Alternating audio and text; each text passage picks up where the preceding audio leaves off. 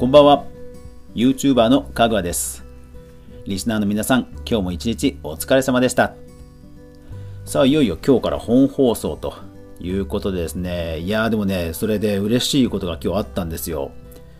コンビニでお昼ご飯を買ったんですね。で、そしたら、なんと、レジの合計777円っていうね、えーささやかながら嬉しいことがありました。思わずあのスクショを撮って、えーツイートしてしまいました、えーそんな出来事がありましたが、えー YouTube 界隈でも今日ある出来事が起こりました。今日はそのお話です。えー今日はですね、えー YouTube で起こった出来事というようなテーマでお伝えします。えーさて、あのー芸能人の方が多く参入している YouTube なんですけども、えー昨日ですね、宮迫博之さんが、えー YouTube チャンネルを開設したことが、えー今日大きく報じられていました。ですから、開設が1月28日で、報じられた今日1月29日で瞬く間にニュースになったということですね。でですね、一応数字をお伝えしますが、えー今回のこの放送は、えーあるそういったタレントさんの YouTube 参入を否定しているわけでもなくて、出来事があった時に、いろんな立場の人はどう対応したらいいかという一般論の話ですので、そのところはネガティブに、え捉えていただかないようお願いいたします。で、えーその宮迫さんの YouTube チャンネル、まあ、話題になりました。いろんなメディアが取り上げてましたね。で、えー数字を言いますね。えーまず、今日の、えー昨日アップされて、今日の20時10分の時点で、動画が100万再生。チャンネル登録者数がもう5.9万人。動画の、グッド評価が、3.3万。一方で、バッドの評価が、5.4万という感じですね。いやー、反響の大きさをまざまざと見せつけられた 感じですね。そうなんですよ。まあ、宮迫さん、えっ、と、契約をもう解消されて、え今は、えー、明石家さんまさんの事務所にいらっしゃるんですかね。えーで、ただ、えーそこで活動するんではなくて、えー YouTube を、まあ、復帰の場に選ばれたということなんでしょうかね。ですから今後おそらく定期的に動画をアップされていくんではないでしょうか。でですね、えーまあそのことについてもちろん私はとやかく言う立場ではありませんので事実のみをお伝えするんですが、まあこの番組としてはですね、いろんな立場の、えー人に、人の、え視点でちょっといろいろ考えてみたいなと思うわけです。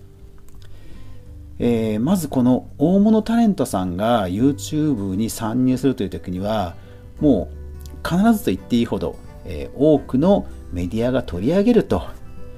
否定的肯定的いずれにせよ多くのメディアが取り上げるということでまあ再生回数は一定の回数、えー上げるということがありますで動画というのは視聴に時間がかかりますですから可処分可処分時間の奪い合いというような要素を呈するわけですよね。まあ、要は人間にとって時間は有限なので、あの誰か、ね、誰かの動画で時間を取られたら自分の動画を見る時間がなくなっちゃうっていうですね、見られなくなっちゃうっていう、まあ、しわ寄せ的なことは来るわけですね。ですから、えーある大物 YouTuber さんが Twitter で YouTuber に来ないでくれと 発言されていた YouTuber さんもいらっしゃいましたが、まあ本当にその通りで本音だと思います。で、えーそこまで言わなくてもと思うか、えー普通一般の方はね、思うかもしれませんが、実はこれむちゃくちゃ重要な、えー示唆があってあの、例えば宮迫さんの動画を1回見たとするじゃないですか。で、チャンネル登録をしないにしても、翌日、もう一回 YouTube のアプリを立ち上げると、トップ画面に、まあ、宮迫さんが次にアップした動画とかがまた出てくるんですよね。いわゆるおすすめという欄です。えー YouTube アプリで何かの設定をしていない限りは、えークッキーといってユーザーさんが見た動画に関心が高いだろう、まあ、要は直前に見たものですね。関心が高いだろうと思われる動画を、まあ、自動的に掲載するという機能があってですね。そこの面積もさらに有限なわけですね。YouTube アプリを立ち上げたただその欄に出てくるまあ、出てくるのはある程度無限かもしれませんがスクロールして何回ね、無限に指でさっささっさスクロールするわけでもありませんから、やっぱり有限なわけです。そこの、えー、美味しい場所が、まあ、取られる可能性が高まるということでも、まあ、やっぱり来ないでくれというのは本当に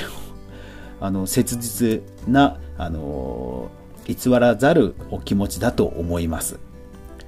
そうなんですよ。とにかく一回でも自分以外の誰かが誰かを見た時にそこの欄が取られてしまうっていうね リスクがあるわけですね YouTuber 側としてははいなので、えー、いろんなこううんいろいろな立場の方で考えるところが当然ある今回の出来事なので少し次ではまた整理してまとめていきますね。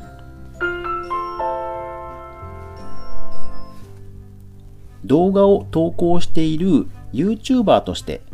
今回のこの出来事にどう対応するかという話です。まあ、切れるカードは多分3つぐらいしかないんですよ。1つはスルーする。1つは肯定的に乗っかる。1つは否定的に乗っかるです。多分この3つぐらいしか切れるカードはないと思います。で、えー、スルーするはまあいいとして、えー、肯定的に乗っかるというのは、まあ、ある意味その例えばニュース解説をする動画チャンネルさんであれば、まあ、この出来事についてもう本当に解説するという直球なねコンテンツをアップするというのはもう全然ありですよね。あとはまああのちょっと毒舌な替え歌を歌っちゃうような YouTuber さんでしたらねある意味いじりの替え歌とかを作ってもいいかもしれないですよね。それもある意味直球は直球ですよね。で、一方でこうネガティブに乗っかるというのは、まあ、やっぱりこうある程度感情に任せてですね、えー、困るんだよみたいなことを延々とこう突っ込むということですね。そういった動画を作るというのがまあネガティブに乗っかるパターンです。でも一方でファンの方が、えー、そういうものを期待してるんであれば、まあそれはそれでありなのかもしれません。ただ、えー本当に単にニュースとして取り上げるだけですと、え、8時10分の現時点で私の YouTube の検索結果では宮迫さん宮迫博之と検索した時に、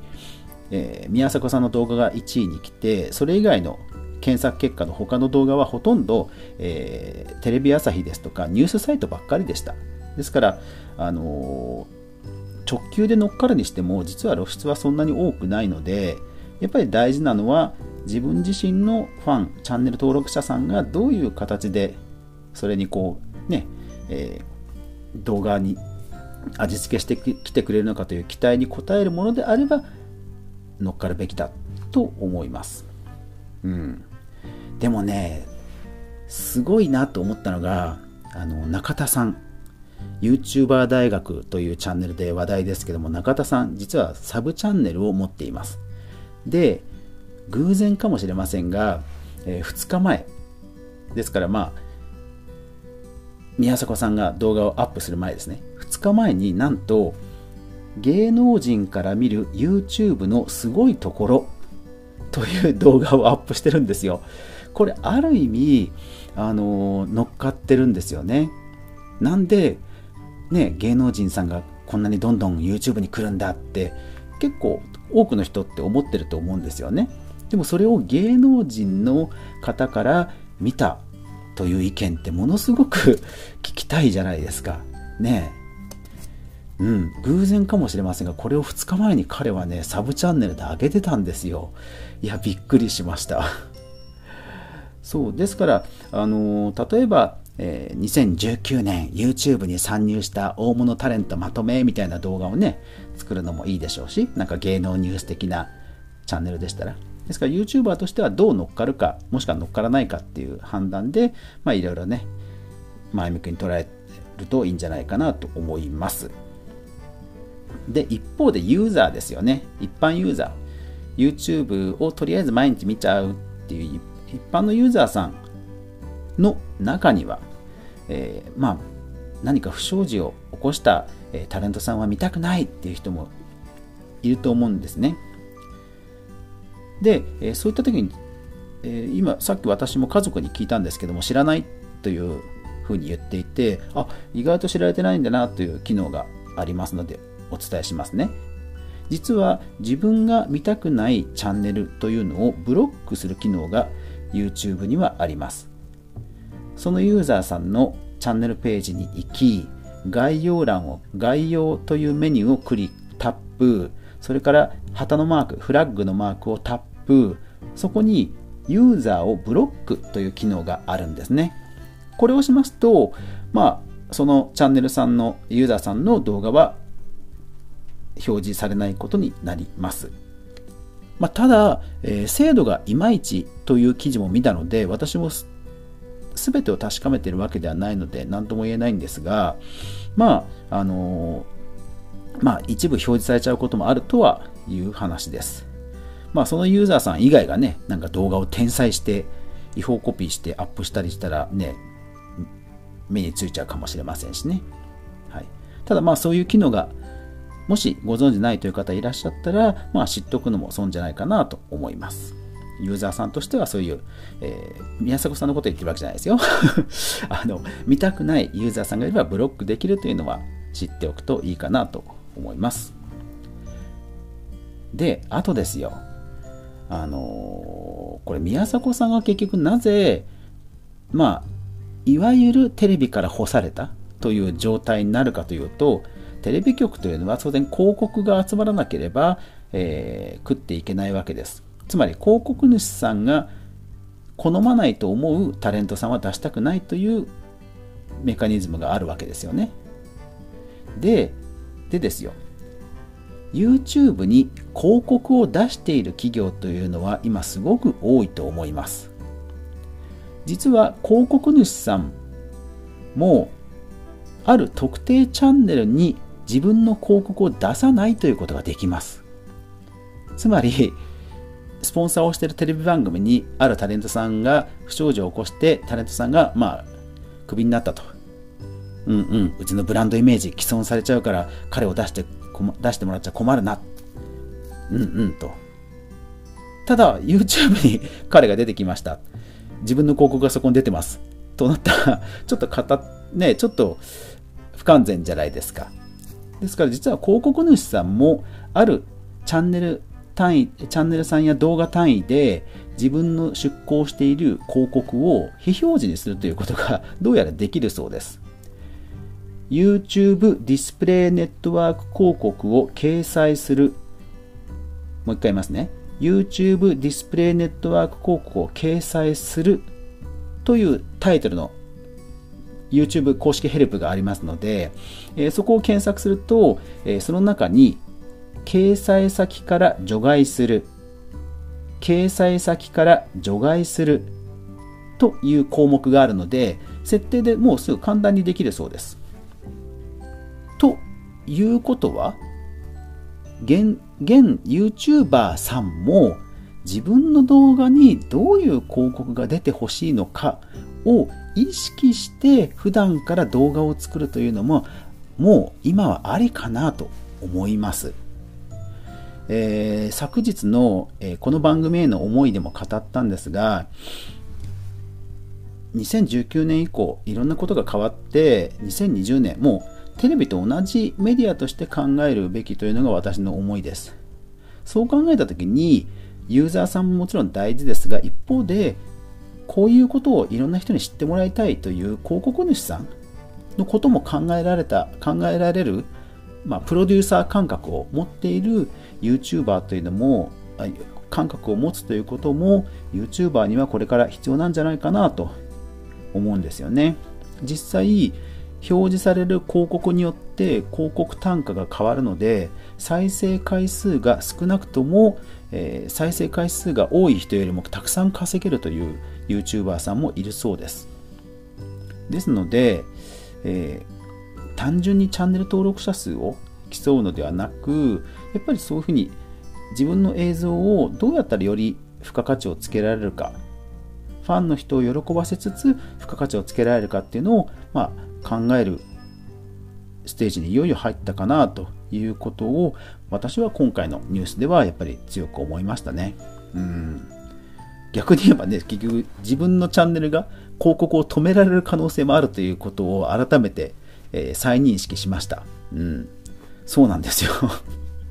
私もファンの方にの期待に応えつつ、えー、広告主さんを既存しないような、えー、立ち振る舞いをしなきゃなというのは、本当気持ちを、えー、強くしましたね。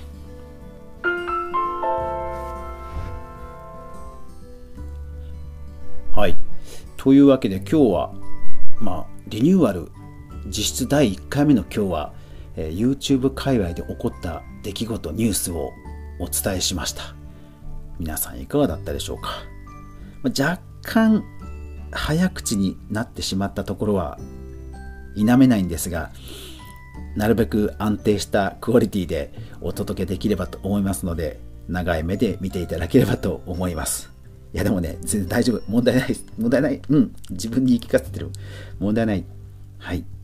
でもまあ、今日はちょっとそういうトピックがあったので、専門的になっちゃったなという気もしますが、まあまあ、なるべく、え、多くの方に分かりやすくお届けできるようには、え、頑張っていく所存ですので、よろしくお願いします。はい。というわけで、今日もご視聴ありがとうございました。明日が皆さんにとっていい日でありますように。おやすみなさい。あ、違う、違う、違う、違う、違う、違う、忘れてた。というわけで、ご視聴ありがとうございました。やまない、雨はない。明日が皆さんにとっていい日でありますように。おやすみなさい。